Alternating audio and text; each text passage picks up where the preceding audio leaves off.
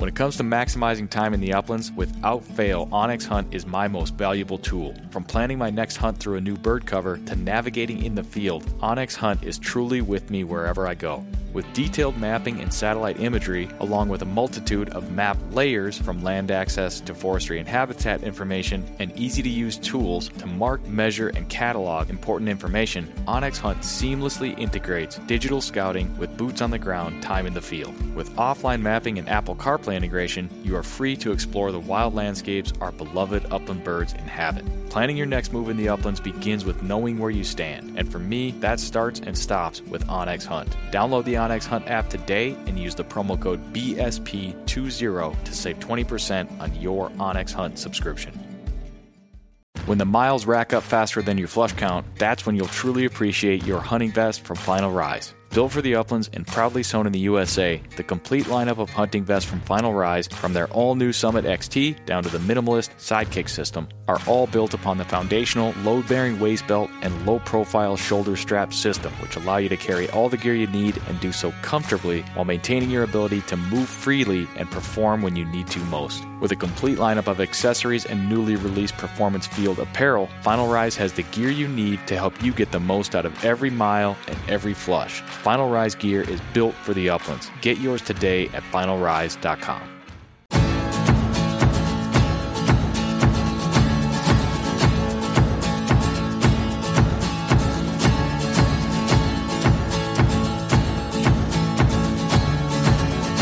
This is the Project Upland podcast presented by onX Hunt.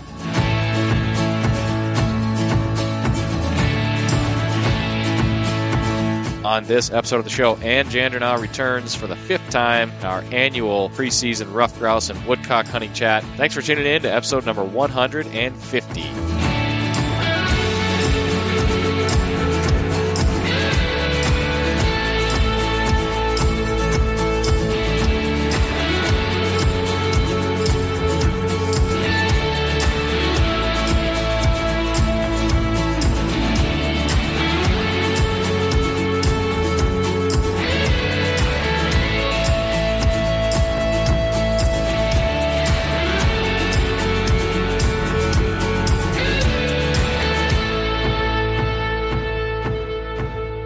Project Upland podcast is presented by onX Hunt, Eukanuba Sporting Dog, CZ USA, Garmin, Sage and Braker, and Dakota 283.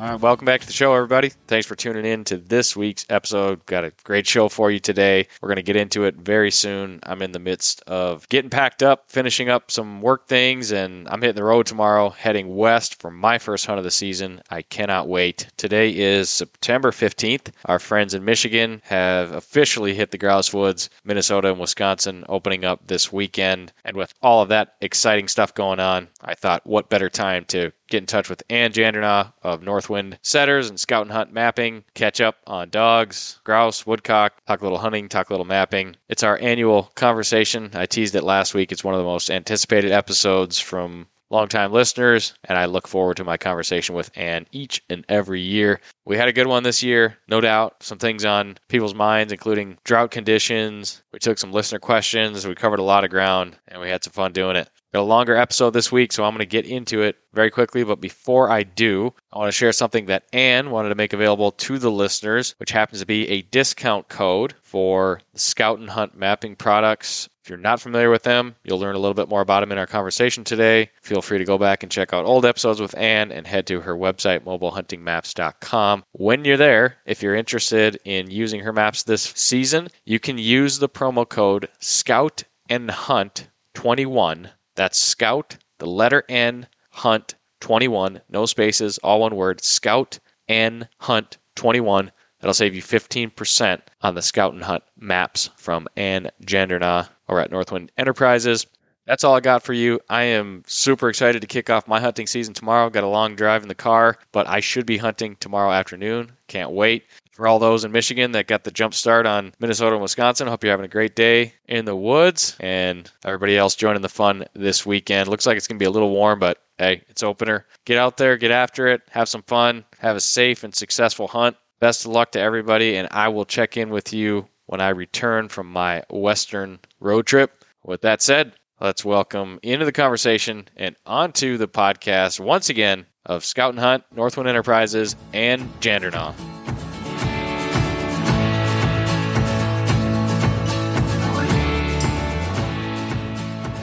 Ann Jandernaw, welcome back to the podcast, one of the most anticipated episodes of the year, both by me and the listeners. Thanks for joining us today, Ann.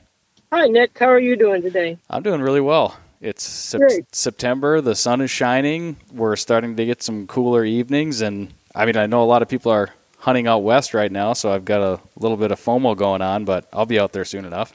Good. It was 36 here this morning. Was it really? Yes. Wow. Wow. and uh, on that note, why don't you remind folks kind of where home base is, where we're talking to you from, Ann? Um, I'm about 25 miles north of Park Falls, up in a little town area, but most of the time I'm out in the woods, which you can't call me. so, yes, I have learned that from experience. Yes, yeah, I'm not. I, I can, you know, it's nice. I'm just at home in that type of environment, and uh, but yeah, I'm in Wisconsin, and I run a lot between Wisconsin and northern Michigan as well. So. Yeah, well, like I said, this is a. I, w- I went back and I, I kind of knew the math in my head, but I did some double checking. This is this pretty much marks four complete years of the podcast that I've been hosting, and it marks the fifth time you have joined us for our annual kind of grouse preseason interview, and so pretty exciting. Well, I appreciate it. Thanks. It's always fun to have a good chat about uh, grouse, dogs, outdoors, everything else. Yeah, yeah, absolutely. I, I would imagine that you're a pretty popular person this time of year? Are you getting lots of phone calls from people excited about the season? Yep. yeah, I, I get quite a few calls. It actually starts around June. Sure, sure. we can't help ourselves. yeah, you get so a few of them. I'm starting to recognize the numbers it, it's okay. It's all it's all good. I mean, it's part of being hopefully a, a helpful resource to people. Because um, you know, as you plan a trip, you're thinking about, oh, you know, did I pick the right spot? What's the weather doing? You know, you know, and you have you're excited, but you're you're wondering if you did the right thing. And of course, I can't predict the weather. I don't have that crystal ball. Yeah. yeah. but yeah, it's I'm glad when people call. Yeah, and I I have no doubt that there is a there's a baseline level of phone calls where you're you're always taking calls year round because you know very well as someone who's passionate about this stuff, you know, we're kind of we're always thinking about it anyways.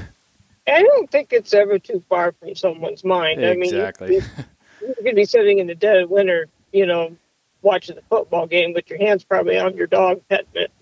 Uh, yep, that's exactly right. You know, you know, those eyes looking at you like, how many more months until we get to do this again?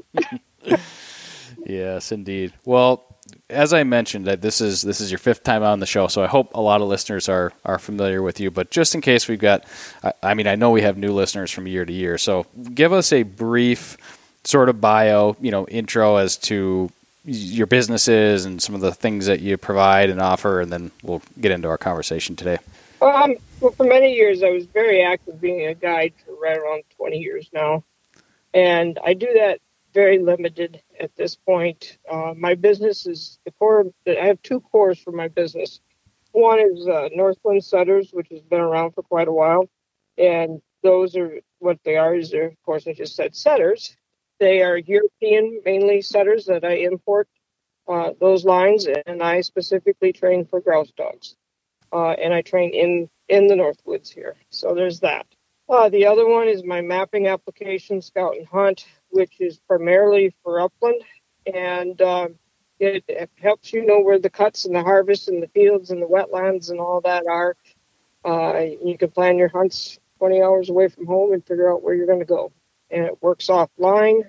Uh, it puts the whole state primarily on most states offline, and you know it's just it's it's a little different application than everything else that's out there, and, and I'm happy with it. Yeah, very.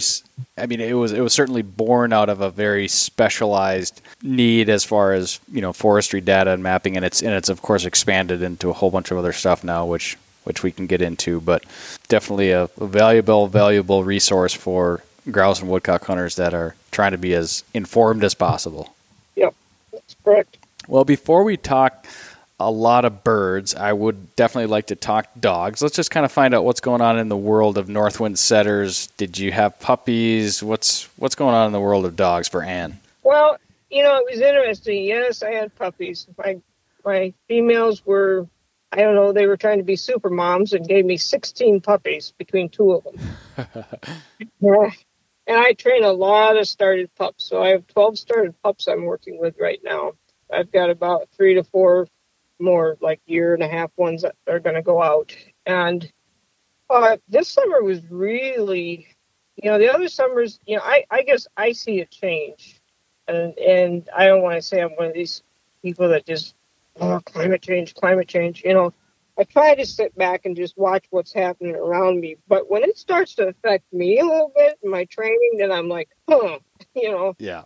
And everyone knows about the heat. They know about how how much that plays a part. And I mean, it was difficult, very difficult to train in June, July, and half of August. Uh, and I used to have really good training in June. Sure. Uh, you know, and I used to, you know, it, it just it's been more extreme than anything. So I've had to do other things. I've got I've got setters looking like every once in a while they got part lab in them because they like to retrieve bumpers out of a small pool. Um, I try to do other things with these pups, you know, to keep stimulating them but not overheat them. The bars, you know, that's what I've been mainly doing. I didn't post a lot this year on Facebook with the dogs because I was getting so many calls for puppies for non-hunting homes. Really? Yeah, it was it was getting nuts, and you know I had everything already taken care of, but you know and sold, and it was just nonstop, and then just I was like, okay, you know, and they were getting, yeah, I kept hearing, I saw it on Facebook, I saw it on Facebook, and so it was getting to be a little bit, of, I guess, maybe nuisance. So you know, you, you don't want to offend anyone and say, right. no, I'm not selling you. It doesn't mean you're a bad person. It's just I'm responsible for where these pups end up. This is the rest of their life, and the choice needs to be made, and it needs to be right for what they love to do. And you try, you try to match the home with with the puppy, even the personality of the puppy and the way the person hunts. You know, it's like when you talk to someone, you need to know their style of hunt and I'll ask them a lot of questions that gives me an idea how they're moving through the woods or if they get off the trails or do they, you know, how much are they hunting and how much exercise and what's the backyard and what's the life of the pup going to be. And, you know, these all dogs, I mean, can you imagine your own dogs not ever being able to hunt? No, I would feel very bad for them.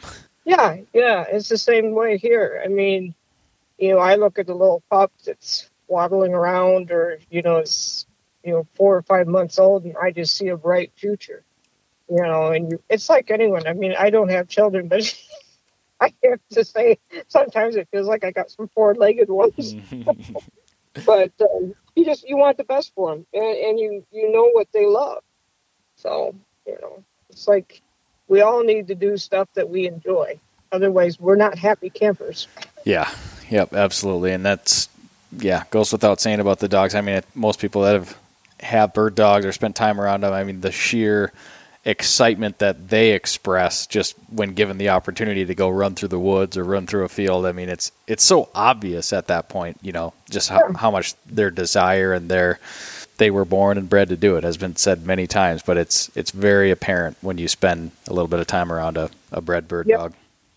Yep. It's it's a passion. No different than us wanting to go hunting. This is just as much a passion for them. Yeah to be doing the same thing. You know, I look at these guys and and what's interesting. The mornings are always different. This morning was different. It's 36 degrees. So all these pups were like wired to go. It took them, it took a little bit to calm down, which isn't bad, but I saw the level of what they were putting out. They were more driven. You know, you got to understand, puppies. My pups are not yet six months old and we're doing starter pistol. We're doing birds turned loose in the woods. I mean, I've got 40 acres of trails all over the place, and I back up. I'm actually in county land, and um, they're the quartering. I've seen the quartering. You know, you see a young pup bounce from one side, then bounce from the other side of the trail, and, and you know it's doing it, but it doesn't know why. Uh, and all of a sudden, and it used to be because when they were smaller, they'd try to go in and they'd hit a bush or something, get thrown back because they don't know to look for the holes yet. Yeah. And uh, this morning, they were lot of them were just busting you, know, they, you could just see the change. Like, wow, I love this cold weather. It's colder. This is great. So it was a fun morning to watch young young pups. Yeah. Well, there's there's no doubt it was it was extremely hot this summer. I, I think, yeah, kind of to your point, you were getting at. You know, it's sometimes it's hard to get out of that very narrow window of like recency bias. You know, you think about this year compared to last year, where that's not really a long term trend. But I mean, no matter which way you slice and dice it, this was this was a hot year, and of course we've got we've got really abnormal drought conditions, which we're going to get into. There's listener questions about that. That's kind of the, the burning question for a lot of folks, so we will talk yep. about that. But yeah, there was there was a lot of heat. It's been very dry in, in most areas, less so in the upper Great Lakes and some of the grouse ranges, but still quite dry. Um, it's it's been uh, it's been an interesting one, and right now we're kind of we are getting some cooler temps. I mean, 36. That's that's that's crazy. I don't I don't think we've dipped that low yet. We've got the got the lake insulating us a little bit, but starting to get those very nice feeling cool mornings and evenings. That's for sure.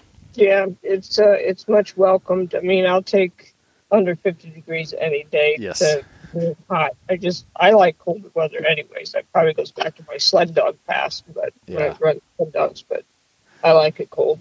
Yeah, I could. Uh, I'm definitely known to enjoy a, a, few days laying around on the dock at the cabin in the summer. But if if the temp ranged between 30 and 55 all year, I'd probably be pretty happy. Yeah, yeah, I I agree. it would be nice. So, you do you still have all 16 puppies right now? Um, no, I let one gentleman came out from PA. He he, he took two. First, he was supposed to take one he liked them both. And he went back and forth, back and forth. The next thing you know, he went home with two, and then and he's done very well with them. And then uh, two other ones uh, went. And so no, before. So before this, he's maybe twelve. Yeah, there's twelve here right now. Okay. And are you you have plans to keep a couple or three or four? Nope. Uh, I've got things set up where you know some of these females I like them a lot, and uh, so I talked with the owner eh, prior to the puppy even being born and said, you know, this is what I need. I need access to some of these females for at least one or two breedings. And so I work a deal with them, uh, and I try to keep my females for the most part, not all the time, but the most part within five hours of me. Okay. Um, so I've I've set up a network of that, and I've got the males here, you know, and then I've got a couple other males that are not very far from me that are from my lines that I can access. Otherwise, you know, there's probably enough people think I'm already overrun with dogs because I have usually anywhere from five to eight in the building with me, um, lounging around, even though I don't have a fireside to, for them all to lay in front of me. So funny, but but you know, you can only have so many, and, and you can't you get too many, you can't do justice to them all. So I have my main core uh, imports that are mainly with me. Yeah do you have a set time when the rest of them will go home? Do you like to keep them to a to a certain age?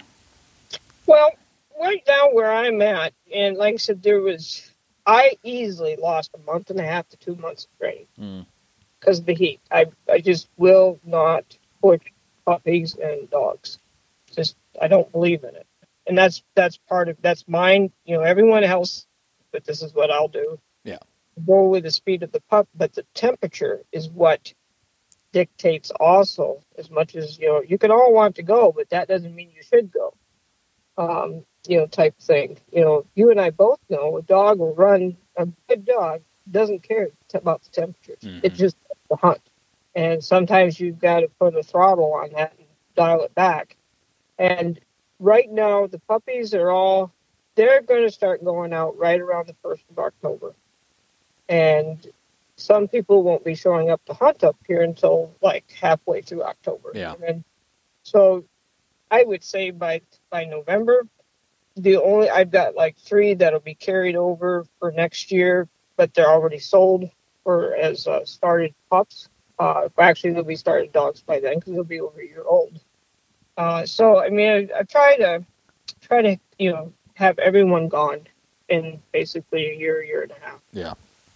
And uh, so, and I've got a, another gentleman I work with, another trainer down in Virginia. So I'll send three or four down there, and they'll be getting training through the winter when we can't train. So Okay. it's, uh, but yeah. Okay. So, and I know you mentioned starter pistol. We've got sounds like we've got some gun intro and some bird intro and stuff. Are the pups getting run on wild birds at this point? Yeah, my property has both. Okay. Um, there's grouse. Um, we put up six or seven grouse this morning on the property, and then we also have liberated quail. And what's nice about the quail is that they're not so much, they've learned to move out. They're running under the ferns. So I like that because, you know, that's the same thing with grouse. What would a grouse do? You know, they'll hold for a little bit and, and then they move. Uh, so my quail aren't always just sitting covied up someplace. Um, if they once they start moving, they start moving under the ferns. So a lot of times it's stop, point, release, stop, point, release, and it works good for tracking um, for the young pups. It's like practicing a layup. You know, you're going to practice, practice, and finally you dunk it, and then dunking it would be when the bird goes up and the gun goes off. So yeah, we have both on the property. And I think there's even a couple woodcock, but I haven't bumped into them yet. It, it's so dry. I think they've also shifted a little bit closer to the streams. Yeah, yeah. Another thing we'll we'll definitely get into. I know that I I have not. My bird search at this point is very casual. I'm I'm basically exercising the, exercising the dogs, but I can do it in areas where there are some grouse, and we've been getting into some grouse. My my sort of casual bird contacts are are getting up there now to where it's I'm Mhm. feeling pretty good. I know I know we're flushing the, the same birds from time to time because we're we're making you know we're running kind of the same circuit, but uh, I have not seen any woodcock and, and I haven't gone looking for them, but I have a I have a feeling that yeah they're probably concentrated in some other areas. Yeah, moisture's key right now. Without that, you know, the top, you know, my area's a little different where I'm at. It's really dry. I mean, it, I mean, I've got uh, an area where there's aspen. The aspen's probably 12 years old, and it looks like it's the second week to the third week of fall. I Mm. mean, the leaves are- are 90% off in that one area, and it's like, but it's just a little higher in elevation, and it's dry and we just have not been hitting the rains here. But uh, yeah, the, the what's interesting is is that these birds are up tonight. This morning they were they weren't so much on the ground as they were in the trees eating eating aspen leaves and stuff. They were up in up in the trees this morning, Hmm. and like I said, I've got a couple little areas on the property where it always seems like I find quite a few of them there, and then you know this is where they're born, and then they shift out from here. Is eating aspen leaves is that something that uh, like as soon as a grouse can fly into a tree, will they will they hop up there and start eating aspen leaves, or is there is at that time of the year is there just so much other stuff where that's not a focus? I mean, I know they do that, but I don't really think about them just jumping up into a tree and eating aspen leaves very much. I don't either, you know, but it's like I always know in the early September into about almost when the leaves start really when the leaves aren't supple anymore. You know, they're starting to you you can you can start to get a crack out of them when you if you were to cr- try to crush them. I mean, they're not cracking to pieces, but they're cracking just a little bit. They're getting dry. I mean, and I use this. It's, it's probably a stupid analogy, but I mean, we all like to eat roast. Those of you that like to eat roast, but I like roast. and I want my roast, roast not dripping wet, not dry and crusted. I like it right in between, and that's what the grouse like in those in those leaves. They like it moist, and with uh, it's not just has to be like it be stopping wet, but it, it can't be dried out. I mean, Yeah. they all all these birds are going to look for food sources that are have still have moisture and uh, structure throughout the leaf. Um, because you think about it, you know that moisture that's part of the fermentation process when it gets in the crop. You know, when you o- take a grouse and you open the crop, this okay, this is going to sound stupid, but it, you smell it. If it smells fresh like a salad, they just ate. Mm, yeah. It's if it's fermented, then it's been a while. You know, so when I was guiding a lot, we'd say maybe we took a bird here and we took a bird over there. And, you know, if the days were sort of the same, the way the sun comes up, the temperature, the dew coming off, and everything, you, st- you can literally start to get an idea of a pattern. Okay, so what time did we take this bird? What time did we take that bird? You know, and you're just like, I wonder if they're running a pattern. Okay, this is where they're coming out of. This is where they're at, and this is where they're getting started to. You know, like when when the dew is totally off and then it's getting hot around 10 30 11 o'clock that they're just going to roost and just sort of settle in you know and not really move a lot. It gives you an idea where they're spending their time. Yeah. you know because even this early in the season unless they're a male they're sort of in group you know and, and, you know an adult male drummer not not not the birds of the year so it was always interesting but i'd always be interested okay what does the crop you know smell like and the smell will tell you how roughly how long has it been since that bird really ate Right, right. Is there is there a, an immediate or a direct takeaway? Say you know, say you kill a bird that it's there's some ferment smell in there, so you know it ate a while ago. Is does that get you thinking about the next bird in in a certain way? Yeah, it does because you know, I I like. You and I talked about that one cut that one time. It was quite a few years ago. And you had nice tag alder and you had conifer. And first you had first you had the cut, then you had the conifer and the tag alder, and then it went down to a stream, something like yep, that. Yeah, I remember. it. Yep. And and it's like there's places it seems like you find birds, you know what I'm saying? And then there's places that I don't know, we get through this and we're gonna get to where we where I usually find them. Yeah. You know, we all said this. And times of days, you know, I'm always interested sometimes is how far I mean I always I would love to put a GPS on these birds. You know, Oh yeah, But- yeah, it's, it's too much knowledge and it wouldn't be fair. But but you know, just what these birds do, how much they double back, you know, and you know how much are they spending in quality time in this area, loafing, quality time in this area, feeding, the time frame between where they roosted to where they go to go to eat, and then back and forth. And you know, I don't think the world is that big of an area. So you know, if you have, uh, you know, until they start doing the dispersal, it's just it makes me think about what level did I find the birds, at what time of day, at what was my temperature, what's my dew, what side of the hill, where what angle was the sun, how, and also what was my dog doing. yeah, And dog doing is what I'm thinking there is that how many was the dog still somewhat fresh or a little bit played played out? I mean, or warm or hot. I mean, sometimes a dog that's hot inadvertently may have to take their nose isn't as sharp because you know they're breathing through their mouth and everything instead of taking things through their nose, and and so sometimes you'll get you'll actually will push a bird for a little bit till all of a sudden the dog's like, oh, there's something there. But if the dog's really fresh, I mean, it's like, bing, it's right here, you know. Yep. And you know, it's just. I used to write all this down. Now I just sort of keep it up in my head. about okay, this area is this this happened here and here and here, and this is where the birds are going to run, and you know this is where I would need to be, and I just this time of day. I remember the first time I um when they make that shift from eating on the floor and the salads are all gone Mm. to eating the buds.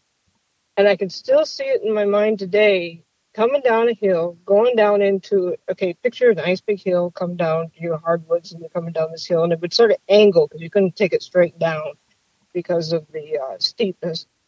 And then, and then the ground just flared out, nice. Went okay, so you went from hardwoods then to a hardwoods ironwood mix, then ironwood to hazel brush, and then hazel brush to a little bit of a shrub component, and then there was patches of, of conifer, and that gave way to the to the, the creek. Yeah.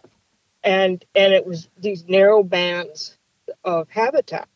And I remember I looked looked as we're coming down, I was almost eye level with a birch. And I look up there and there's a bird eating, you know, a grouse eating the catkins off of a yellow birch, and I'm like, huh. And uh, and then and then we opened the crops, and the crops were starting to be catkins from the uh, hazelbrush, and that's you know, and I read where Gordon Gullion had talked about the transitioning, but then it was actually to put the idea of the time and you know what was happening, and it's like, aha, okay, so these birds have transitioned their diet. This was many years ago when you first when you first start guiding, you're grabbing for everything you can sure. to try to do do it right. And you know, after that, you know, I just was like, this is what I target. You know, up till then, I had clients up until that day that just kept missing everything, so I didn't get a chance to look at the crop. But um, no, that's uh, I know I've jumped around on subjects for you. Yeah, well, you've you've got like my, my brain is just firing here because I've I'm actually right in the middle of reading Upland Shooting Life by George Bird Evans. I'd never read that before, and I'm just reading it, and he was pretty meticulous about his record keeping and and mm-hmm. made some made some really very good observations. People that have read it will will know about you know he checked a lot of crops from a lot of birds over a certain period, and I mean really the the whole food thing I mean, it plays a huge role in where the grouse are when they are there, but it's just so complex. There's so many layers, and and they're such a you know they're such a generalist because they have to be. They're so adaptable. It's hard to just put. You can't just put your finger on one thing and say, "Oh, here's the you know here's the thorn apples or here's the dogwood, here's the grouse." That just doesn't work that way. Yeah, I mean, it's not just the food; it's also the density of your cover that's yeah. around the food. Um, how far do they have to travel? What's and what's the understory like? What's you know all that? They can't just run around out in the open. Yep. You know, if they are, it's going to be labeled "dumb bird, you're gone." Mm-hmm. Yeah. You know, and it, it's just and it's elevation structure as well as density structure uh, with habitat. You know, it's it's a combination of so many things that have to come together. I, I guess that's what makes me think, and I've always thought they're very special bird and they're complex. Yeah, very wild and very as adaptable as they are, they need a very specific set of circumstances to do really well. And and I think, I mean, I know it's it, for me, it's just like it's almost a treasure hunt, just trying to find that kind of habitat, you know, and finding yep. finding new covers and just looking for that that right mix where you just look at it and say that's that's grousey habitat. I mean, that's really like most of the fun for me right there. Well, that and it's fun. You have a place like you want to check out, and okay, you drive by, or you get, or maybe you only had like you only go to a little 50, 60 feet down the trail. Oh, it looks great, looks great. Question is, how far does it go? How big is it? And you know what's all surrounding it. You know, you can get in. The first part can look fantastic, and then all of a sudden it's like, well, this died out on me. Yes. Yep. Yeah. it happens to everyone. Yeah. So here's here's kind of a we'll kind of sort of keep this random question thing going here. Thinking about spots, walking through a spot. Let's say you find that you identify a spot, everything looks right. You go through there, don't see any birds, or maybe you flush one or two, and you're just you're underwhelmed. Do you have any rules or systems in your head for saying, you know, I will go back here another time or two just to check because you know you can't nothing's set in stone after a day. Like, how do you think about that as far as like having one unproductive hunt? Well, okay. You have a seasoned dog. I have a seasoned dog. For people that don't have seasoned dogs, that's difficult. That's really difficult. You and I would both look at this and say, okay, that dog got sent, tracked a little while, and then the scent disappeared. Right there, that tells me that that grouse ran, and it ran hard. And I think some other people have been in that same cover you know, a lot of times but you know, unless or maybe you got a high weasel population or whatever, but birds are birds don't come out as a young bird and learn to run like that. Pressure teaches them to run like that. So I'm looking for that gets when it's coming, but I'm getting back around to that. That that is what is your dog telling you? You know, is it point relocate, point relocate, and all of a sudden poof, it's gone in thin air. That bird ran hard and and that's you know my dog knows how to track. My my dog knows what a grouse is. Um, they're there, but maybe I didn't approach the cover right.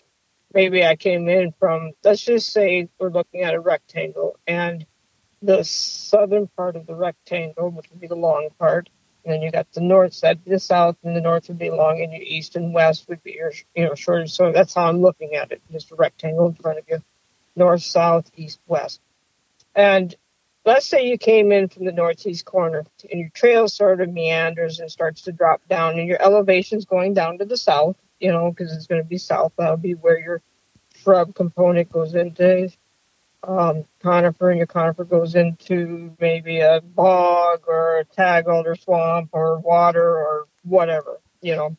That's where the thick stuff is. And you got up high, you got your hardwoods and your hardwoods will give way to the aspen cut, and the aspen and the hardwoods will intermingle, and then the aspen covers majority of the rectangle until you get to the south. And you're going to come in at the northeast because really the trail sort of runs from the northeast to the south southwest. And in the morning, okay, if, if it's pressured, let's go this. If it's pressured, everyone's coming in from the northeast. Yeah. Okay, what I'd do is go along the northern border, drop down the western border, go to the southwest, and then angle back. Yep. And hang a little close, make sure your dog casts to that southern edge, and get yourself in between the birds and the cover they seek to escape.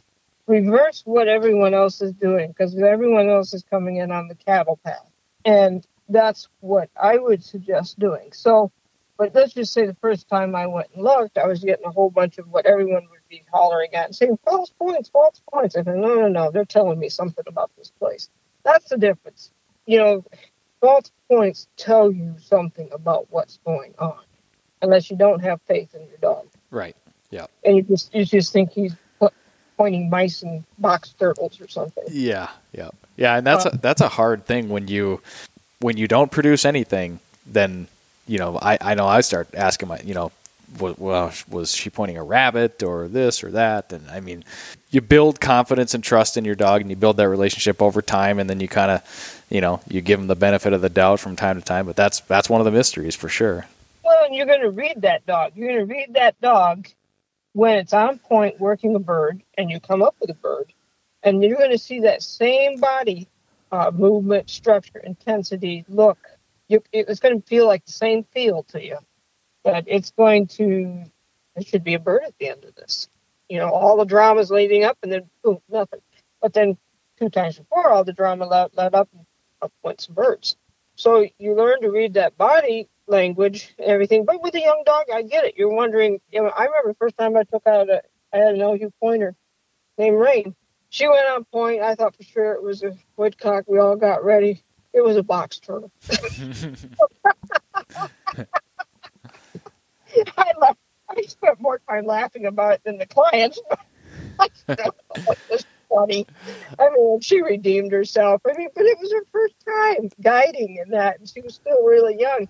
She proved that she was good, but she could also point box turtles. Yeah, I've I've definitely I, I, know that it's kind of a thing. Dogs pointing turtles. I, I can't say that mine have ever done it, but I think a lot of dogs there's a lot of turtles out in the sandhills of Nebraska, I think, and they get pointed a lot. But, okay. Yeah. Okay. Well, I had I had one Elhew pointer. It point porcupines. I never would touch them. Well, but it would point them, even up in the tree. point porcupines. Uh, that is much much better than uh, tangling with them. Yeah, yeah, you don't want to engage with that. But so you know, you got you got it where the people basically we're all coming in from the northeast. So there's that. You change the way you're doing things. Sure. But let's just say that you don't get to that cut.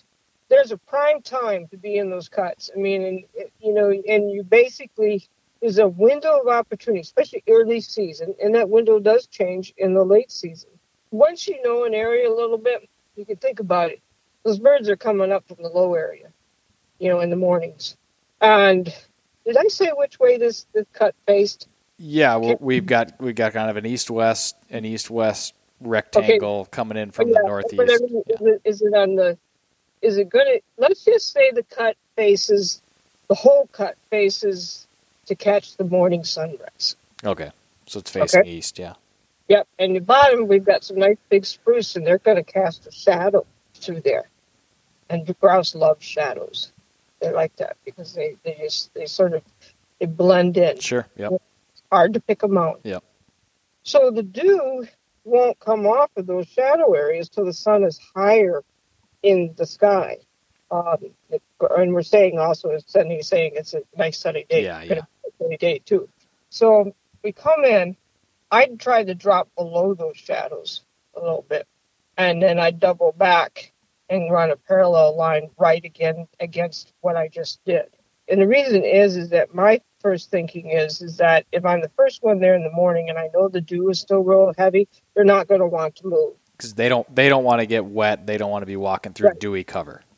Yep, because okay. you know, rest out a bird, and what happens? It doesn't take much when you're breasting it out. The feathers are sticking to everything. Yep, yep.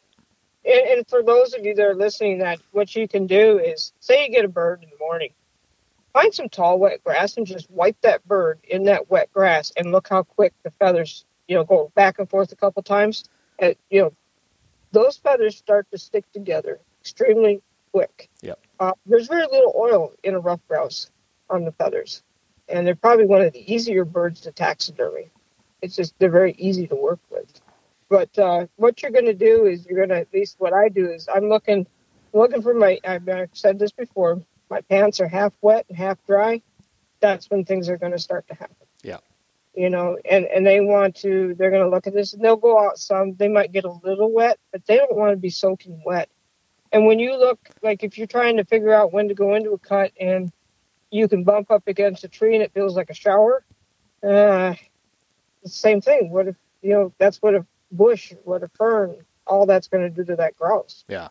They're just not going to move yet. So timing is a big thing. So you get there in the morning, you basically, I like, would like to run between the, where they came out of and what they headed to. I want to cut it off. I'm trying to separate them, and then and force them up the hill, and then double back and catch them before they come back down.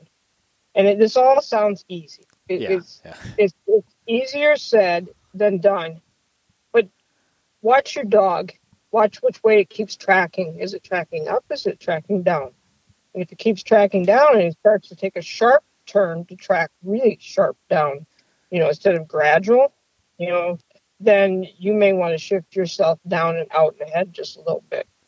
Because more than time, more than not, that bird's running and tracking right back into the thick cover. Yeah. I don't know if that explained it. well, that was a that was a lot of lot of good grouse knowledge, I think. Regardless. Where are we at with this cut? yeah. All right. So uh, what I want to do, because we're almost 40 minutes in, and I, I have no uh, no intention of, of cutting this short or anything, but I'm going to jump into the, the, listener questions that we that I had sent in. I put a for the listeners, I threw a little Instagram story up and asked for some questions, and and we got a bunch of them. So I'm going to ask you those, and we'll sort of see what that covers, and then if I've got any questions at the end or we get talking, we'll we'll do that. But uh, just bear with me for a second. I'm going to pull these listener questions up. And if I'm really on my game, I'll edit this out so the people listening won't hear this. Better you than me. All right, so this question is from Brian, a friend of mine. Actually, hunted with him last year, and he was he was just messaging me. This is just kind of a little fun anecdote, but we were he and I were messaging last night. He was out running his dog uh, looking for birds, and he he sent me a screenshot of his map where he's his GPS track where he ran, and he walked right along the edge of a prime age aspen cut and a swamp, some kind of a swamp, and he flushed. He had he had five or six grouse flushes, and every single one of them was right along that swamp edge. And I'll I'll throw Brian's question in here now. So so he's asking resources to understand soil makeup and rainfall totals and how to interpret those for good habitat. So I know we've talked about the rain thing, and I know you watch that closely, but what do you look at to understand soil makeup and rainfall totals? Well, okay, you're going to look at your density. Okay, let's go to soil first. Sure. Okay. Soil is really important because the better the soil, the better the even coverage of aspen through an area when it regenerates. Okay? Okay. Can we define, like, how do we define better soil versus worse soil Worse soil is going to have more weeds. More weeds, okay. Yeah, better soil. And then you need to look this up: bunchberries, strawberries, some ferns, and that. And I know it changes, like when you get over in the lower peninsula of Michigan, you mm. hunt a lot of aspen with ferns. But when you have good soil and you have a good aspen cut, and it's the only way I can think of doing it, explaining it, is that it's almost like a dance in the woods. You're shifting in and out of the trees, turning sideways, and uh, it's not where you can just walk a straight line and just do a light zigzag over here and all Sure. that. You don't want it that far apart, but it's it's where you have, and as your soil changes, you're going to start to find other timber types that are going to start to mesh with this aspen before the aspen gives way to finally there are transitions between the aspen cut and the uh, hardwoods, you know, or something else, or oaks, or you know. And I realize oak is hardwoods, but in some areas it's just going to transition straight to oaks, and your soil will be darker. You you ha- will have more. You'll have areas where you just have a nice aspen ca- canopy. You'll see the moss on the rocks. You'll see the nice hazel brush, and a lot of times hazel brush likes gravelly soil, i.e., Minnesota Mm, yeah. And you'll find gravelly areas down by you know it's where the stream beds used to be a long time ago. Oh, you know sure. with yeah. water and stuff like that there. But it's the density. It's it's looking through a stand and not seeing a bunch of holes. And then if you flip side it to the imagery it's looking at imagery and seeing consistent small they're not a full circle but it's like half crown. And it's and when when they're really young you can't even define a crown. It's one color, looks smooth almost on imagery, and you'll see where where you have a bad, like really a lot of clay. You'll see smooth, open, smooth, open, smooth, open. But good cover is consistent. It gives you that like like someone took a paintbrush and just sort of took it and went from one side to the other. Just a nice big swipe. And then you'll see on the edges, you'll see where all of a sudden some conifer will just start to mingle with that nice aspen. And it's really, when you think about it, it's that canopy that's providing the safety. It provides the extra warmth in the summertime because it becomes a hothouse type effect, which also helps decay the stumps and all the debris left over from logging. Yeah. And then you get the lush plants that come in. And it's finding those areas, you know, and when you're in steep, hilly, mountainous areas, where does all the good soil go? It goes down the hill eventually. You know, there'll be pockets of it, but it's not as deep as it will be where the where the mountain comes down, flares and goes level before it drops into a creek. You know, those are the pockets you're looking for good soil. Good soil, no different than a crop. Good soil is going to give you consistency. more more biodiversity. I mean, yeah, yeah. There's a lot Yeah. of lot of logic in that. And so, to kind of bring it back to Brian's question a little bit, are do you do you do you look at do you look at things from your computer from your desk to identify soil, or is the is are you identifying so, you know soil quality just kind of by being out there and looking at stuff? I think it's being out there and looking at stuff, but it's also understanding where the soil is going to be. Certain soils are only going to grow certain things, and it only grows the best things. You know, it's like if you try to do an aspen cut in a hardwood stand, the hardwoods take over. You know, and, the hardwoods don't want to take over in the aspen area. You know, it's like those aspens are in a certain area and they're going to thrive the best. And what he needs to look at is the density and you typically will have the better density unless they mess it up logging and compact it where the best soil is and the best soil is always going to be a few steps up from the water and the conifers where it's not always wet and i'm not talking conifers i'm talking black ash you know and not black ash but black spruce Yeah. Yep. those type tamarack and that you know it's like it's an elevation change it's stepping stones so to speak you, you go up one level you go up another level you go up another level and so it's it's a flaring of the hillside into the level area before it drops into the the denser cover that birds try to escape to and that's where you find the best cover and it's been hot and we've in places that have lack moisture so a lot of these birds have been in the swamp all summer Okay, and then Brian, the tail end there was was rainfall, and I know you've mentioned this before. Where do you go to look at rainfall totals, and then how do you interpret that a little bit? I do go on NOAA. I can send you a link Okay. for that. And I go on NOAA, and then I take like Wisconsin. I tap on the county information, and it's the annual precipitation analysis. And you look at the rainfall, but you know you can grab you know May, June, July, August, and see what the rainfall totals are or the lack thereof. Yeah. So you can't just look at one month and say, "Oh no, it was terrible here." Go back two or three months, you know, and say what led up into it. And then the other thing too is, you know, a lot of these places didn't get a lot of moisture content from the winter. Mm-hmm. Yep. So yeah, we didn't have a whole lot of snow.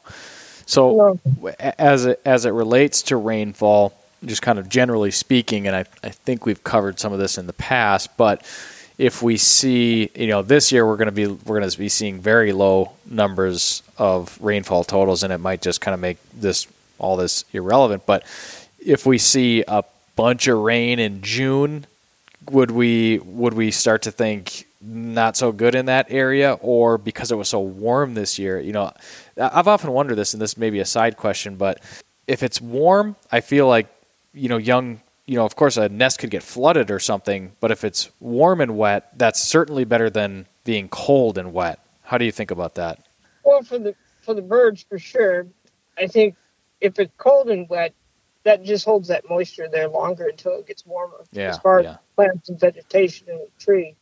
And if it's warm and wet, here, here's where aspen's different. Okay, when you cut an aspen down, of course you see the stumps, but that root system, those trees sucker off of that root system. Mm-hmm.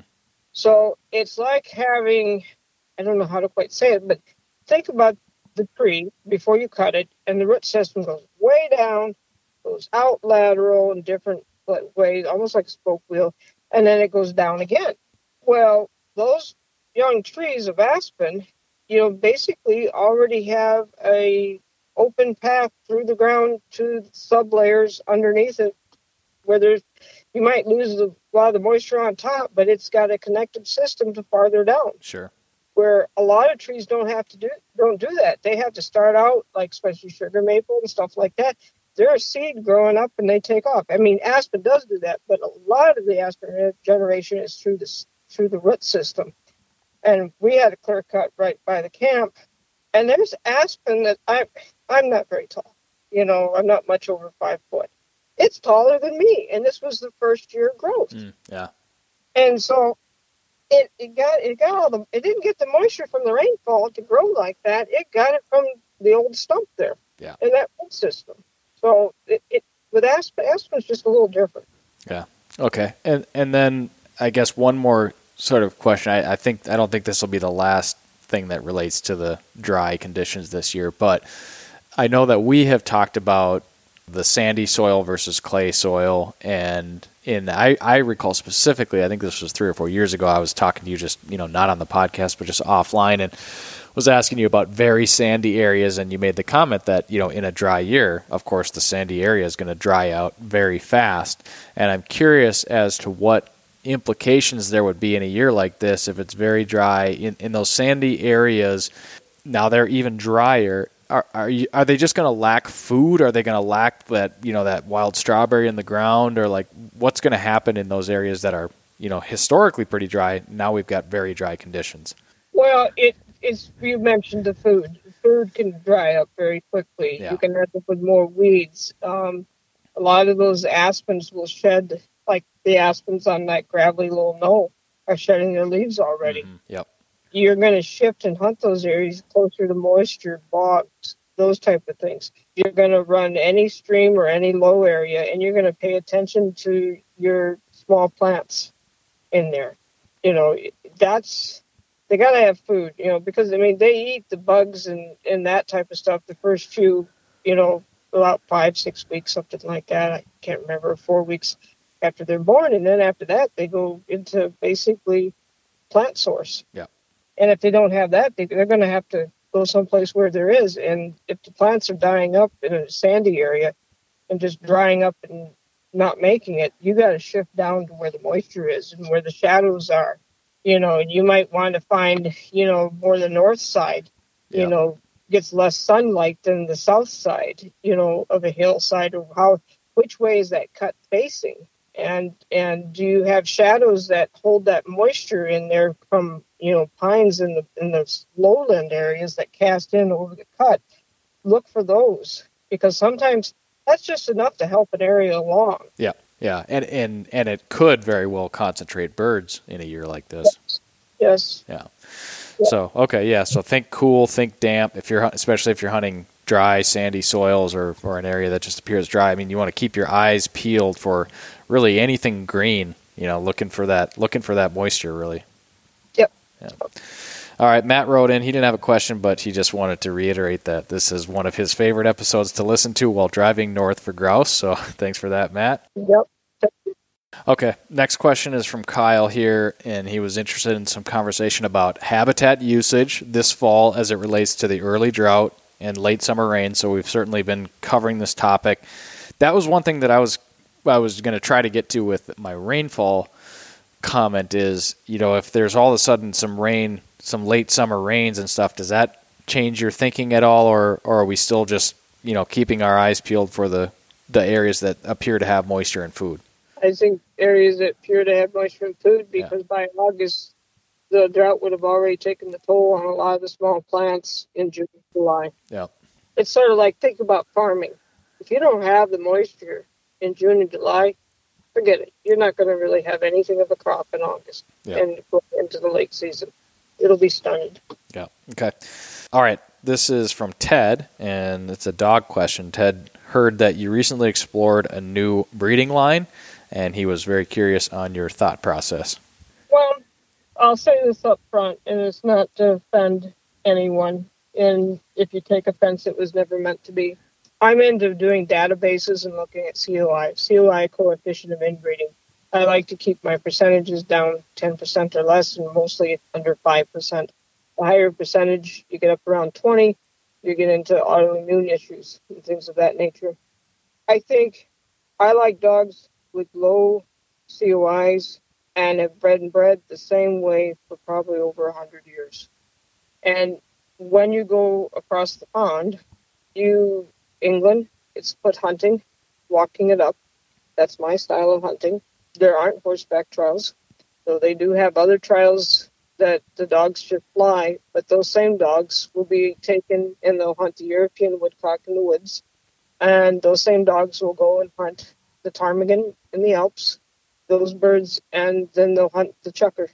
So they're versatile. They're going every which way, and I can get dogs with low COIs and I I did like a lot of years of research before I ever sent the fax, or I should say the money orders or whatever you want to call it. I needed a dog. I want a dog that blocks, that has the potential to block. I don't want to hear that it's in the bloodline. Remember, so and so had a dog that would block, and I'm not talking pheasants. I want a dog that moves with the bird, and I move with it, and we work together as a partnership. I needed a dog to fit my style. I'm not saying it's going to fit everyone else's style, but it has a really defined off switch in the house, and then you flip that switch back out in the uh, woods. Um, it fits what I do. It's, you know, the dog goes on point, and it cat crawls, it slinks. Mm. It, um, you know, I get up beside it if I shift to the left, it shifts some, but it's always keeping that nose like a compass of where it's getting the scent. So if it's getting pointing toward the west, I can shift maybe a little bit looking at the habitat, and then the dog will go out and around. And it has a respect for scent. I mean, I'm talking like I'm making up some beautiful dog, but that's what I look for. Yeah. No, I a lot of that is is resonating with me. You said something that caught my attention there referring to the dog blocking. Yep. And tell me what you mean by that. In England, it's called ringing the birds. They know what it is. It's called ringing the birds. And the dog, it's really beautiful to watch. Dog goes on point, and all of a sudden, it'll the scent will waver, and it'll look at you, and it'll look at where it's pointing, you know, castle cast a look from you, and then all of a sudden, it just breaks off, and you think, oh my God, the dog is leaving me. but then you see it go out and around, and now it's facing you. And guess what's in between? The bird. The bird. Yeah. Okay, that's where I'm pretty sure you were going with that, and I, I've heard many, many people describe that. And you actually you made a comment about a pheasant. You'll hear, I'll hear, you will often hear people talk about a dog that figures out how to run ahead of a pheasant and stop it and block it. Really, if you know, if anybody had a dog that was smart enough to be able to do that, and I know they're out there, you know, that's a good, that's a good dog no matter what you're hunting. But it's it's in it's in the genetics. You know, I'm not saying every line over there is like that. Yeah. But dogs that came to the U.S. have been bred how many different ways? You know, and when you try to meet this specialty, that specialty, that specialty, that one, that one, you lose something. You know, and that's why I wanted to go back. I can't go back in time, but I'd rather go back to somewhere that they they are still breeding pretty much the same way they did over 100 years ago for the same purpose. And, and that's my choice. Right. You know, it's, it's not meant for everyone, but it's what I love. You know, I wouldn't ever have to pull the trigger and be happy grouse hunting. I love to see everything leading up to that and the dog work. The dog work is what just makes me thrilled. Yeah. I mean, don't get me wrong, I like grouse, but you know, it's funny, Anna. I was actually thinking about this morning. I was thinking about that this morning because as many times as I've had you on here, you know, we always have so much fun talking about grouse and habitat and stuff. You know, we don't, we never talk about shotguns or anything like that. I mean, uh, do you carry the gun all all fall? I mean, do you do you? I know you guided a lot. I'm, I'm assuming you didn't carry the gun then, but do you just go out there and run the dogs? there's a lot of times I just go out and run the dogs, but a lot I take a gun with me, and I and the guys laugh at me because it's small. what is know, what is it? What is it? Tell me about it. Well, it's just it's just a I have a uh, just a 410. Okay. And I use an older 28. It's nothing fancy. I don't want anything fancy because if I bang it up in the woods, I'll feel terrible. you know? so, so it's a beater gun. you know, it's like if I drop it on a rock, I'm not going to have a heart attack. it's just it's nothing fancy, but it's just you know I'd like to drop a, a, bird for a dog and everything. Sure. You know, and do and finish the whole cycle. Yeah, I, I work at doing that. Yeah. But the same token, there's a phone or there's something in my pocket or a GoPro or whatever catching this and thinking about how it looks on the screen. You know, I could watch dogs work birds and that, that intensity, the look, and then, oh my God, when you're out west and the wind is blowing that feathering all over, it's just gorgeous. Mm, yeah. Yep. I very much agree with you in that. And that is, I've, I've talked about this on the podcast, but I, I started experimenting for the second time with a GoPro last late last season in December, and it was really this kind of ties into some of this conversation that we're having here, which I find quite interesting. I I was going to ask you about relocating and stuff, and and I'll tell this little anecdote first. And this is my she would have been gosh maybe five or six months old at the time my puppy rose, and as you remember, Ann, we had very ideal December hunting conditions last year. We didn't have a lot of snow. There, I mean, there were areas that I was snow free well into December, and I had I had this pup that my main goal was just, hey, we've got an opportunity here. I've got to get her out on birds as much as I can, and she was really hitting her stride. And there was a day that I went out. It was, I mean, the stars and moon aligned. I I hunted a new spot, had never been in there, got in there. The cover was absolutely beautiful, and my little dog just had a phen- phenomenal day. And there was one contact in particular. It was three grouse where we were working I was hunting this this country that it's kind of like river ravine country, and there's lots of oh, tri- lots of tributaries and ravines and creeks, and I'm I'm hunting on the edge That's of one. Say that again. That is a hard way to hunt. That's hard. yes, yeah. There there is some. You get into some challenging spots. That's for sure. And and this one in particular my dog Rose went on point, and I walked in. And I mean, this whole thing was so drawn out. I walked in there, and you know, it was a good point. Everything looked good. Nothing happened. She starts to move. I'm kind of I'm I'm alert. I'm keyed up. She kind of starts running circles around me. I think she maybe pointed again. Nothing really happened, and it got to the point where it was like, okay, you know, heart rate comes back down. We're moving on, and I'm like about to to climb out of this ravine. Well, sure enough, as soon as you do that, then the dog's on point the other way. And then we got into this sort of tango with these birds where I knew she was working birds. She was on point, and I was kind of doing that. I was right alongside her, and she was moving and pointing and staying right with these birds. And what ended up happening is I was walking along the side of this this slope, and it came to a cut in the ravine. And so I got to an opening, and I stepped I stepped out of this aspen hazelbrush mix, and I looked down the slope and sure enough, I saw, I think I saw one grouse on the ground, and then it was like the whole slope started to move. Three grouse got up, flushed in the wide open.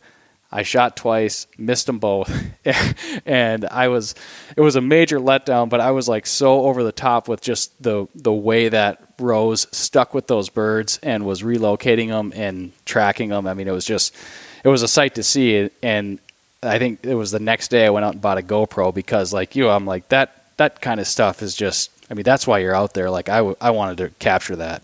Yeah, it is. There's something I don't know, it's just sort of magical about it. And I mean it sounds like you're trying to I mean really I think a lot of us when we talk about those of us that are I'm not saying other people aren't, but then there's just people like me that are a little over the top about it. Almost like you're trying to paint a picture in your mind yeah. of what you're seeing because there's so many things that you're seeing you know the wind the the birds the trees the colors the the, the sun shining off the dew all those things. There's the smell that you can't put in a picture but you'll never forget. Like this morning the wood smelled great.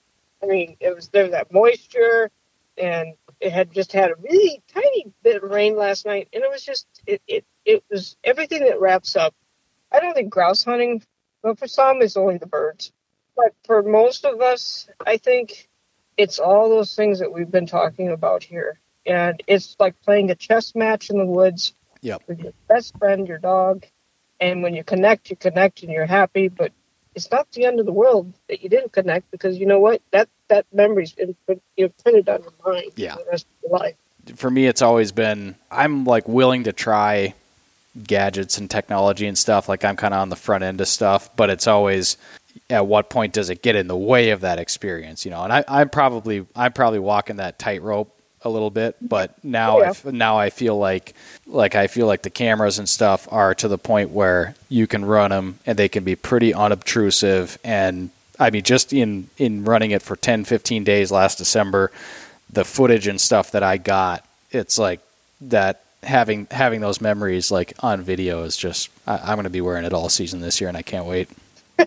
Which one did you get? So Which I had the I've got the GoPro Hero 9 and there are a couple of uh, it was the first one I had had since the GoPro Hero 4 and the Hero 4 just the audio wasn't good because it had to be in a case and they didn't have the motion stabilization back then and the, the two things like the, the yep. couple of things that i noticed is that their motion stabilization is unbelievable now and because it's waterproof and it doesn't need to be in a case, you actually get pretty good audio just with the mm-hmm. camera. So the quality of it all is incredible. And there's also, I may have talked about this on the podcast, but there is a feature now that started with the 9, which I, I assume they'll keep, and I hope they do.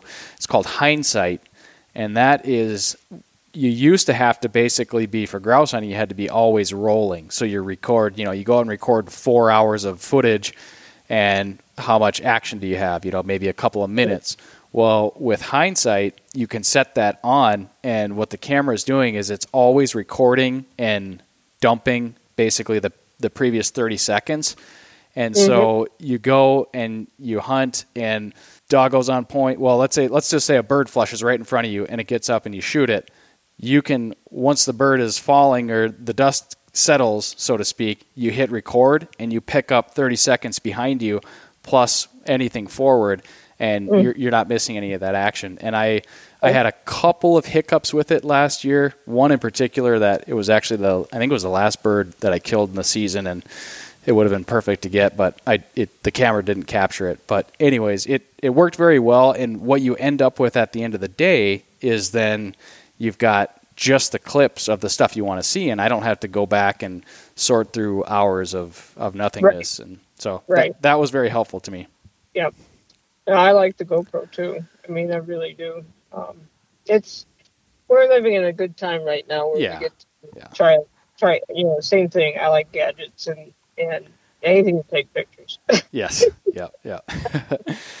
All right, so so back to the questions here, and this is a dog one. This is from Caleb. He says, "How far do you like your dog to range in the grouse woods?" And then he says, "How to correlate that to training?" So maybe I'm, I'm gathering that he's asking, "Do you train?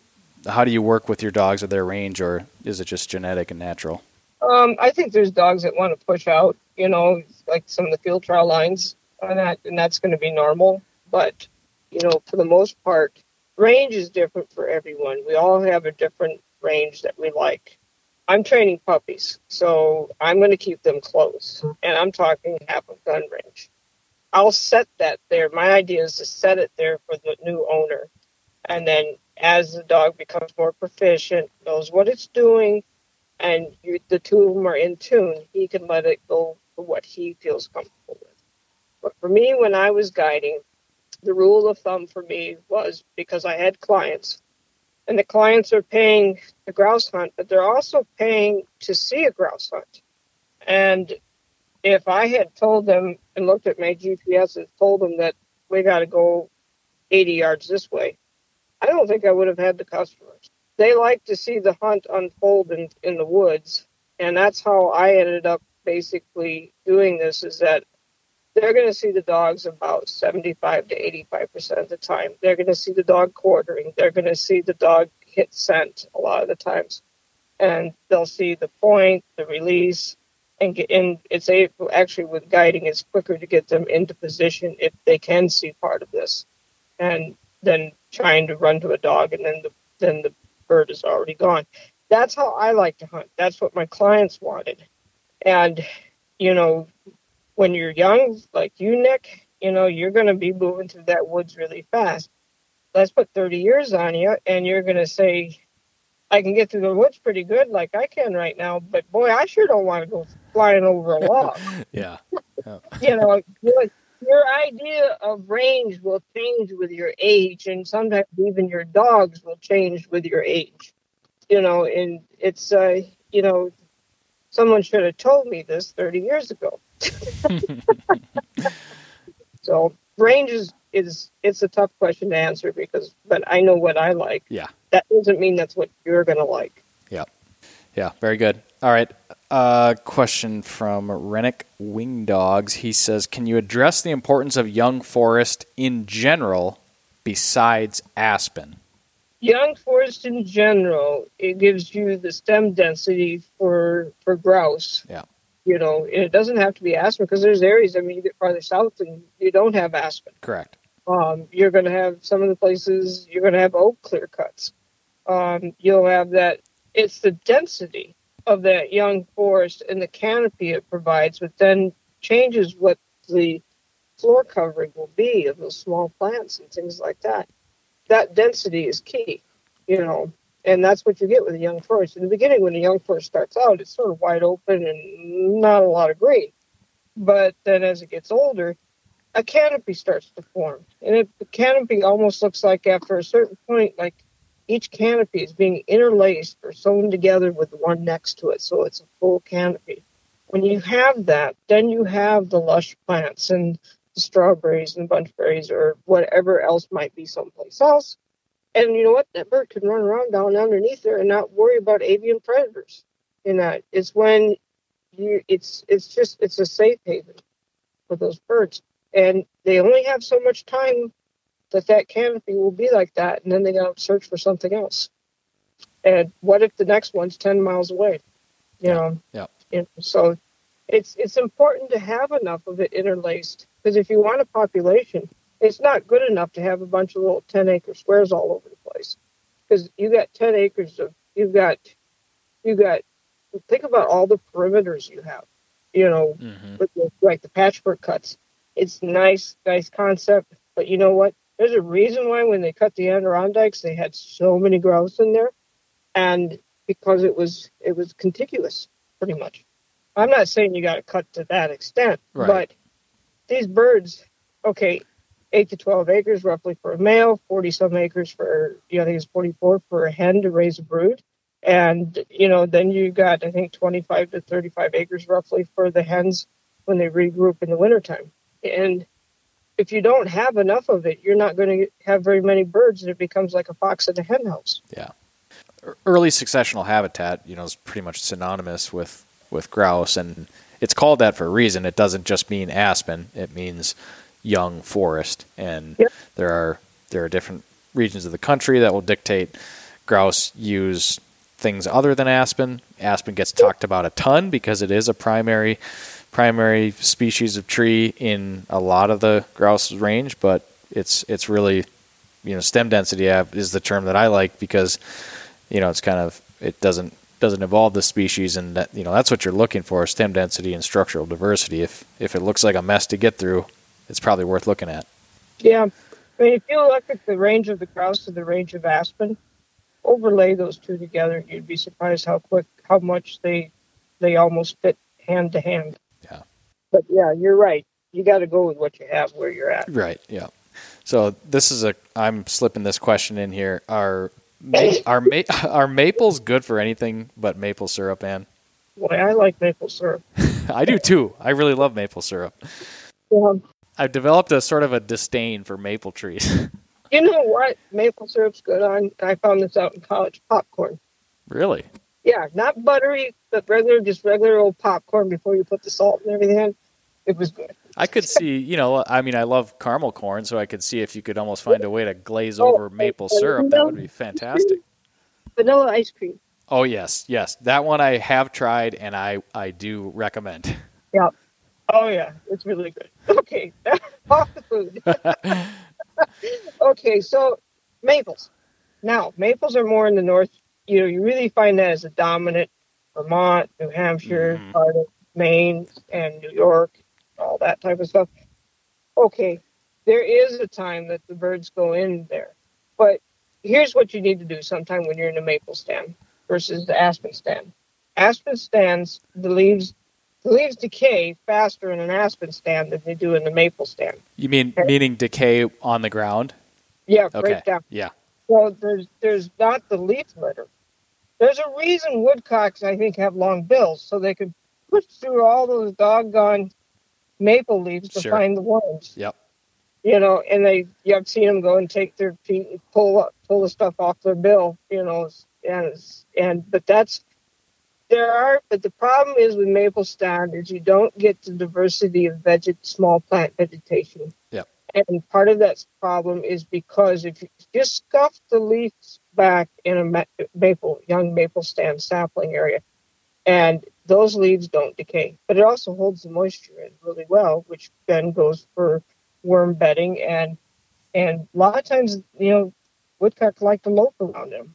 You know, I have found grouse in them, but it's not the food source is different. It's just a place to run through in a lot of ways. There's an edge to an aspen stand. yeah. That kind of uh, affirms my sort of understanding, and I'm I'm sort of half joking. I mean, I certainly appreciate uh, uh, looking at a maple tree in the fall, but when you get a big it's a it's a later successional species, right? So if, if maples all of a sudden take over a landscape, they get this big, huge shady canopy, and they shade everything out underneath, and that's where you kind of get that barren understory. And Yep. uh, as a grouse hunter, you just kind of look at that and think, "Gosh, this could be so much more."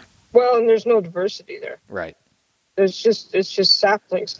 But I can tell you, I've gone through those. One time, I had clients that wanted to hunt in the rain, and it was pouring. And I'm thinking, this is the most stupid thing I've done in a long time. but they were paying for it. Sure. And so we went out, and I was headed toward a big area that had a big patch of conifers, right, you know, with good coverage. And I knew it was going to happen. Those birds that are going to be in there are going to go from one tree to the next tree. They're going to shoot up the woods, shoot up the limbs, and nothing. But they'll have fun. And uh, and and the dog really can't point hardly at all because the birds are way up in the tree. But we went through an area and it was all young maple saplings and I was surprised the amount of woodcock in it. Though they had fun shooting at woodcock then, and then then we found another patch on the way back. So, but um, got drenched. We found woodcock. They shot at woodcock. We found the uh, the grouse in the pines. But uh, yeah, the woodcock thing and the maples, that's where they were.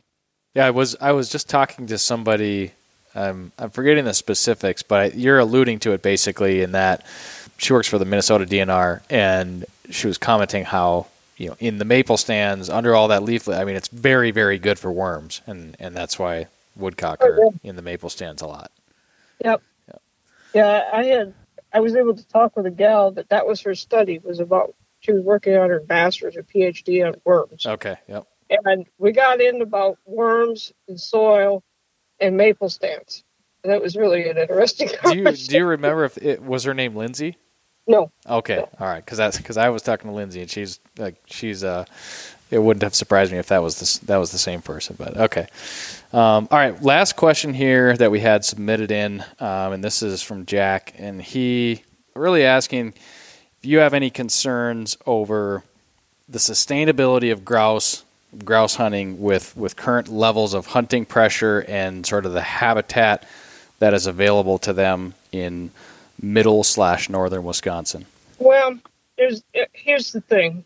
Okay, I was curious about that a little bit. So, doing the GIS work that I do, I grabbed the information for the state. I went back 25, 30 years, and for the state, they're basically cutting within almost the same amount of woods that they're cutting back then. I mean, what I did is I looked at what was available that was nine to 16, and I did it. You know, I think it was, I don't know, 30, just say 30 years, 20 years, 10 years now. Yep.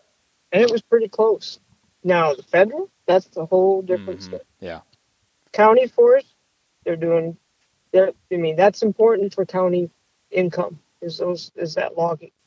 So I was pleased with the state and the county, but the other part that we're losing is a lot of the MFL forest croplands are, you know, people, a lot of people that own them like to see something pine green uh, year round. And so, and the aspen cuts are sort of like the ugly duckling. They look pretty rough in the beginning, but then they're beautiful later on. Yeah. Uh, so you're losing some of the aspen cuts unless you're a you know commercial forest land type of situation. But like the individual 40, 80, 100 acre landowner, Yeah. may not do those cuts anymore. Private land in general, I think, is a huge. There's a lot less cutting there just with the parcelization and, and lack of active management. We're fortunate to the Great Lakes here for the amount of public land that we do have, Right. and there's a lot of diversity with it. Okay. Well, I've got a. I have a, just a couple questions here left, and then we're. I'm gonna. I want to give you a chance to. We'll speak about maps and stuff before we before we wrap it up. But I wanted to ask you about. This is very uh, specific to me, but hopefully it'll benefit somebody else too. And I'm asking you because of your, you know, sled dogs and your your knowledge of dogs. And I, my seven year old English setter Hartley, he tore his cruciate ligament last fall, and I've talked about this before. I had the TPLO surgery done. His recovery, well, let me say this: when they diagnosed his torn cruciate last fall, the vet noticed she told she pointed out some arthritis in his right hip. So opposite his left torn cruciate, he had arthritis in his right hip. And what we've seen now is that his surgery leg has made pretty much a full 100% recovery. Looks great, muscle looks good. He's running really well on it.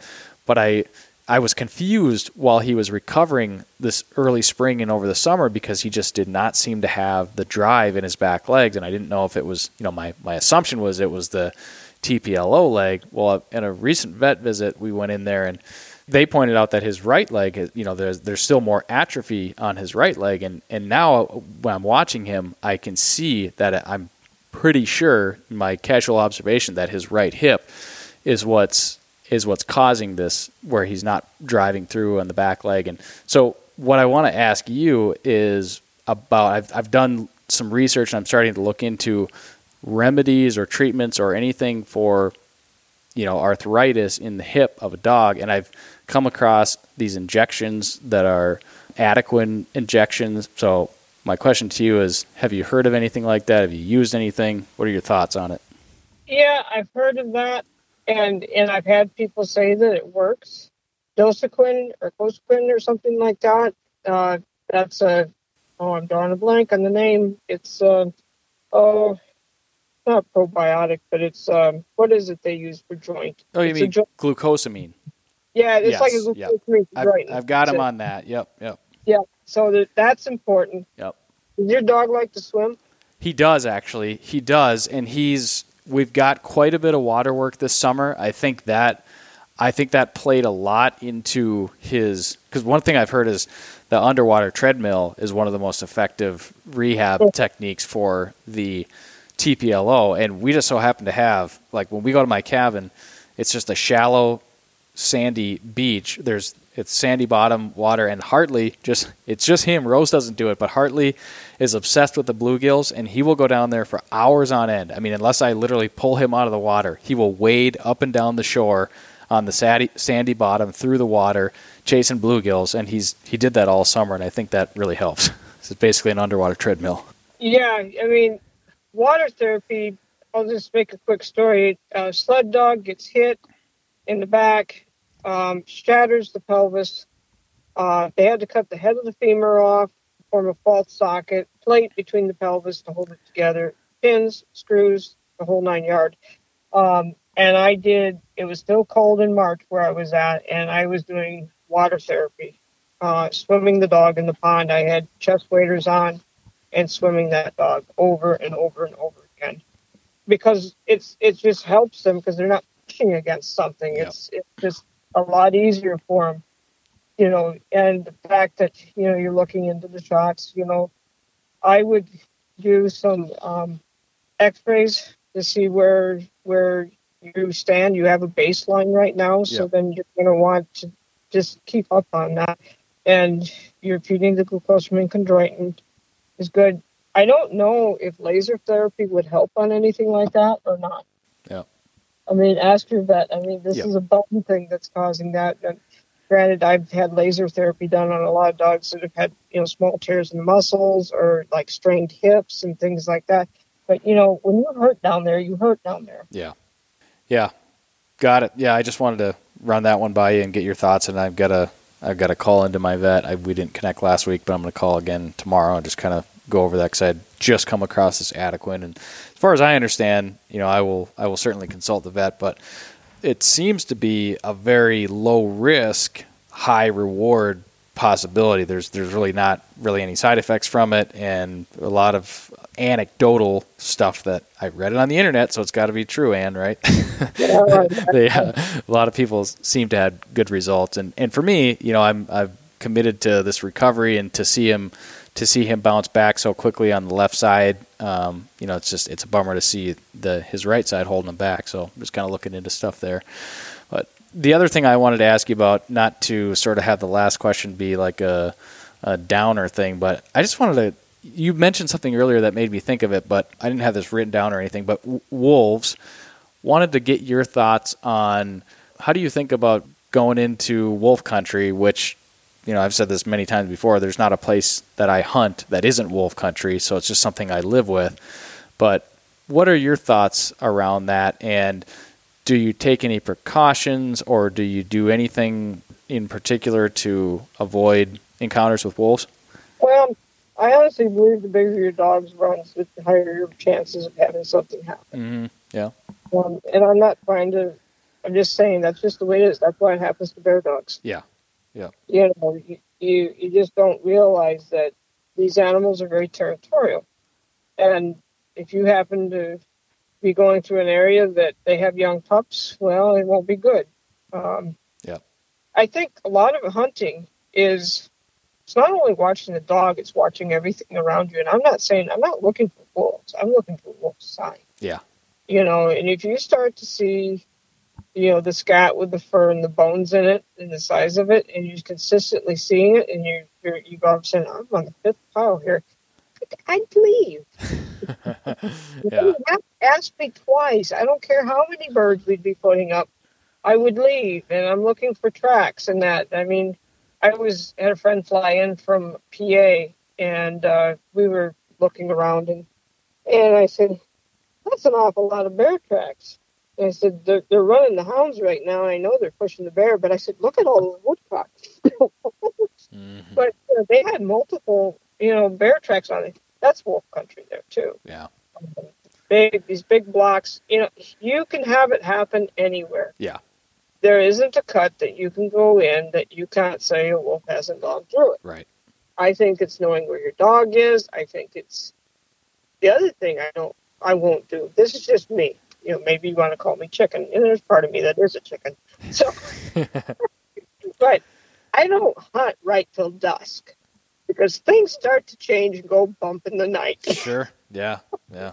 you know, and I try to be back to the vehicle when it's, you know, you'll start to hear the owls kick in or the coyotes and all that or whatever.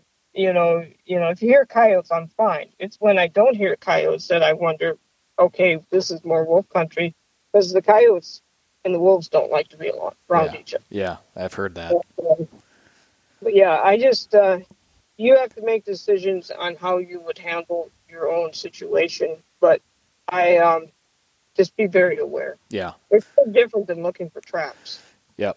You know, you just have to be aware of your surroundings, and you're looking for signs. Yep. And you know, one of the signs that people don't really know is if you go through a high grass area, you say say they're cutting, you know, in high grass for me is like four feet high. You know? uh, but if you see tunnels that are two and a half to three feet high, that's wolves Mhm. or coyotes. But usually they're higher and it's like a tunnel that keeps going through because they, they just go from one side of the trail and cross. They're running. Then I start to worry about things um, because I know I'm crossing their paths where they're running from one side to the other to get to here and there. Those are things. It's more than just scat, and it's more than just, you know, in sandy areas, a lot of times on a little bit of a plateau will be like a rendezvous area. So it's just things with look at. Yeah, I, I think I had told this story on the podcast before, but we had a day last fall where we basically just did everything you told me not to. we, it was our last hunt of the day. We were walking down this road. I had my puppy, and I was with my buddy Jay from Michigan, and there was two other guys. They went another way, and we saw three or four piles of wolf scat on the ground and kept on hunting. And we had an uneventful hunt. You know we got in some birds and except for the fact that my puppy Rose who gosh she was probably three or four months old at the time it was right when she was she was sort of becoming very independent and confident. And she had two instances where she was 400 yards away from me uh, during this hunt. And I was kind of and that was just so it was so uncharacteristic of her up to that point and I got her back and she was there for a minute and then she was gone again and then she was like 6 or 700 yards away from me and like it's one of those things where if, if I don't if you don't have a GPS caller, I mean like I would have had a heart attack probably. But like just the fact that I could look down and see where she was was the only reason that I was able to you know halfway keep my cool. And what are you going to do? It's not like she can hear you. I'm not going to shock her or anything when she's that far away. But you know, by some she, was she running a straight line? Um, you know what? It, it may have been a straight line out, but then she was gone for so long, you know, and then it's hard to it, it's hard to say. I didn't actually. I could probably go back and look at the map. It didn't appear to me. I know at the time I didn't think, oh, she's chasing a deer. You know, I wasn't thinking that. I'm not saying that she wasn't, but she ended up being away from me for quite a while. But she did find her way back, which is crazy to think about. Anyways, you know, a little puppy like that being able to be 700 yards away from me and somehow find her way back. And so then we basically we get the dogs in and we're walking out as the sun is setting. It's right at dusk. We get back to the truck. The dogs are all put up away. We're sitting on the tailgate having a beer and not 30 seconds later a pack of wolves howls off not very far away from us. And it's just that has just stuck with me so much because it was, you know, it just so happened to be the time that the dog was my, the furthest away from me she's ever been and they were right there, Ann. Yeah, and they'll they'll know you're right there too. oh yeah, yeah, You know, and it's whether or not they decide to cut a dog out. right. You know, it runs big. Yeah. Um, it's it's it's no fun. And if your dog comes back and stays with you, yes, don't get after it. Get to your vehicle and leave. yeah. I that has not happened to me, and that was not Rose's behavior. So I think that because I, I was thinking that too. But I've had friends that have had dogs make a cast and all of a sudden come back and won't leave their side. And yeah, I mean at that point, that's where it's you know use your observation skills and get the heck out of there. Yeah. Yeah. I mean, you might as well pack it in and hunt, hunt another day. Yeah. Well, before we totally wrap up, we've been talking for quite a while here, and I'm really glad we covered a lot of good stuff. But let's talk maps. Want to give you a chance, of course, to make us aware of any updates, anything new, anything at all that you want to share regarding Scout and Hunt and the awesome maps that you make. Oh, thank you. Um, we basically we've got you know the the core you know, New England maps and the core. Uh, well, I'll just rattle it off quick. Wisconsin, Michigan, and uh, Minnesota. Yep. Then you jump to PA, New York, New Hampshire, Vermont, uh, Maine. Then you drop down to West Virginia. West Virginia, I also mapped down in that area the uh, uh, timber company lands as well, and showing the habitat there. Uh, then we've got Virginia, uh, mainly Eastern Tennessee's, you know, Tennessee there, and it would be mainly Western, excuse me, North Carolina. Then we would, we'll jump into Iowa. Will be ready here in a couple weeks, but their season's not open. But then North Dakota, South Dakota, Kansas, Nebraska, Oklahoma is all updated and in there. Montana and Idaho is done. In the next two days, I'll be releasing Wyoming and Colorado.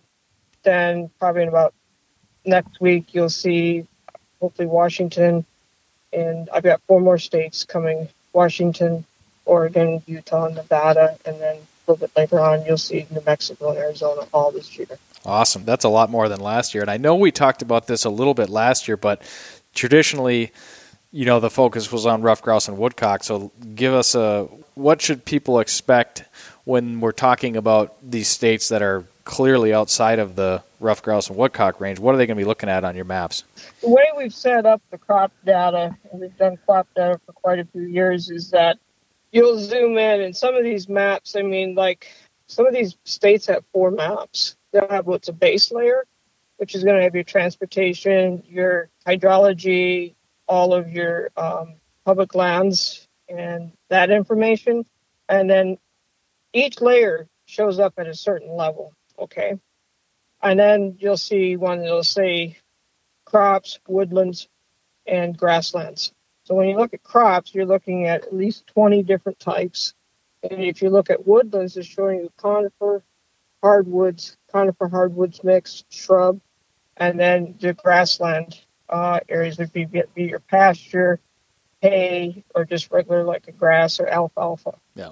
And so as you zoom in at 1 to 75,000, you'll see an image appear of crops. And the same in about one click in, you'll see a dot appear, which is color coded, and like let's just say C for corn. You can click on the dot and it'll give you the it's actually what's called in our terminology in GIS, it's a centroid. And you click on that and it'll give you corn, the acreage, and that information. And then because you've got imagery as your very base or the bottom of the map or topple, but most of the people have imagery at about one to 13 or 14,000, the shapes of the crop dissipate and you're left with seeing the imagery and the dot and the C. So you can see all the imagery and you can see the edge of the field and everything. If you still have the identification of that crop layer, we also then the other layers that we put in there is the wetland data. We put a lot of wetland data in there. That would you know give you information to like cattail sloughs, places that periodically or you know would flood or not flood seasonally.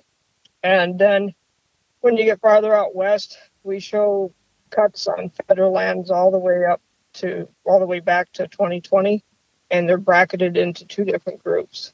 Um, so that's what we've done. And you've got the you know the public land information as well, and that information. But it's it's tying in the cut some of the cuts for where people are interested, and it's tying in the uh, the wetlands information, very detailed wetlands, because a lot of that's going to be edges and things, and then shrub component. Yeah. is important, and uh, where your breaks and your cover are, and then one of the things that I'll be putting together a list here pretty quick it's called WMS and RTS servers, uh, web map servers.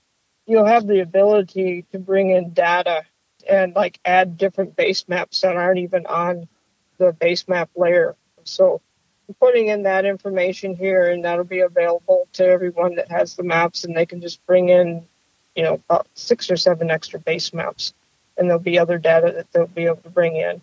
Cool. And that's sort of neat. So it's it's different in Midwest here, Wisconsin, Minnesota, and in Michigan. I locate uh, a lot of the uh, like Minnesota's hard with the county lands, but I'm showing the the cuts on the county lands, and then I'm showing you know Wisconsin and Michigan have a really detailed commercial forest land information. I show the cuts and habitats on that as well. Excellent. And is it still? It's still. Uh, you pretty much are are buying access to a certain state, right? So if you're going to hunt Minnesota or Wisconsin, you buy in. It's it's on a per state basis. Do you have any other? Yeah, we have a bundle Okay. that that you can purchase and and uh, it would cover everything that we map. Okay. Very cool. Very cool. All right. And where can folks go to learn more about the maps? They can go to www.mobilehuntingmaps.com and you could also type in scout dash hunt dash you know scout and hunt with an N in between. Yep. Um, you can do that and that's where you would find out about it. All right, sounds good. I will do my usual roundup of all sorts of appropriate links and contact information, and we'll make that available to folks in the show notes. And I think that about wraps up our conversation today. And it was a fun one, informative. I look forward to this every year, and I really want to thank you and, and just say how much I appreciate you taking the time to come and talk to me and the listeners. Thank you, Ann. No problem. No problem. Thanks for having me on. All right, Ann, we will keep in touch. I wish you the best of luck this season. Go have some fun with the dogs, and uh, we'll talk soon, okay?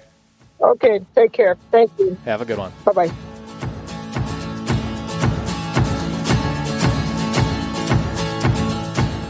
Thanks for tuning in to the Project Upland podcast. That does it for this episode of the show. A quick reminder that the Project Upland podcast is brought to you by onX Hunt, Eukanuba Sporting Dog, CZ USA, Garmin, Sage and Braker, and Dakota 283. If you enjoy the show, please leave us a rating and a review and subscribe or follow the show in your podcast app. Thanks again for listening, everybody. We'll catch you on the next episode of the Project Upland podcast.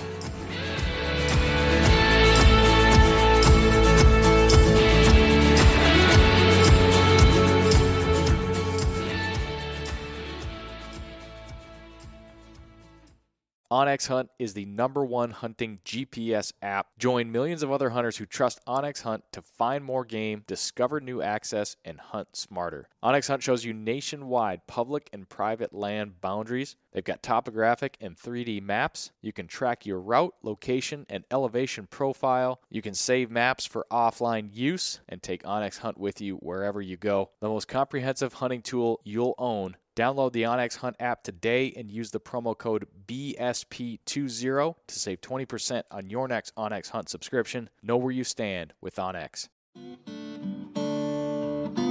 Hey everyone, this is Nick from the Gundog It Yourself podcast. If you enjoyed this show, then you might want to check out my show as well. We highlight and break down the ins and outs of training your own hunting dog. Whether it's a bird dog or even the occasional hound dog episode, we cover all topics related to hunting dogs. Check out Gundog It Yourself on any podcast streaming platform and hit the subscribe button to be sure not to miss any future episodes.